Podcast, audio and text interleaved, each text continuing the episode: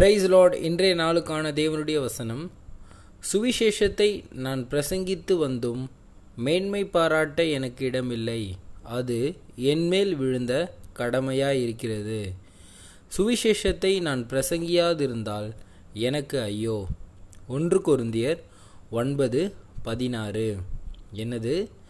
சுவிசேஷத்தை நான் பிரசங்கித்து வந்தும் மேன்மை பாராட்ட எனக்கு இடமில்லை. அதாவது அப்போஸ் நான் பவுல் இங்கே சொல்கிறாரு நான் சுவிசேஷத்தை நான் சொல்லிட்டு வரேன் எல்லாருக்கிட்டேயும் ஆண்டவருக்குள்ள எல்லாரையும் நான் நடத்திட்டு வரேன். ஆனாலும் அது எனக்கு பெருமை கிடையாது. அது என் மேலே விழுந்த கடமை. நான் சுவிசேஷத்தை பிரசங்கிக்காது இருந்தால் எனக்கு ஐயோ ஐயோ என்றால் ஒரு மிகப்பெரிய ஒரு தண்டனை எனக்கு.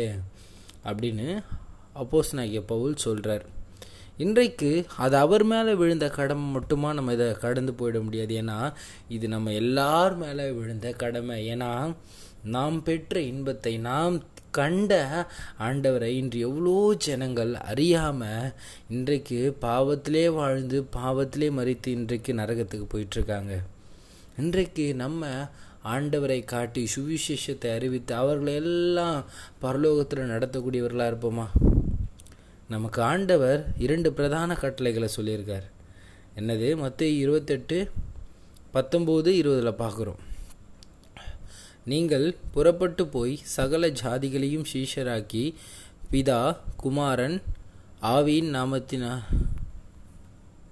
நமக்கு ஆண்டவர் பிரதானமாக என்ன கட்டளை கொடுத்துருக்காரு? நம்ம மற்ற இருபத்தெட்டு பத்தொம்போது இருபதில் வாசிக்கிறோம். நீங்கள் புறப்பட்டு போய் சகல ஜாதிகளையும் சீஷராக்கி பிதா குமாரன் பரிசுத்த ஆவி நாமத்தினாலே அவர்களுக்கு ஞானஸ்தானம் கொடுத்து நான் உங்களுக்கு கட்டளையிட்ட யாவையும் அவர்கள் கை கொள்ளும்படி அவர்களுக்கு உபதேசம் பண்ணுங்கள். இதோ உலகத்தின் முடிவு பரியந்தம் சகல நாட்களிலும் நான் உங்களுடன் கூட இருப்பேன்.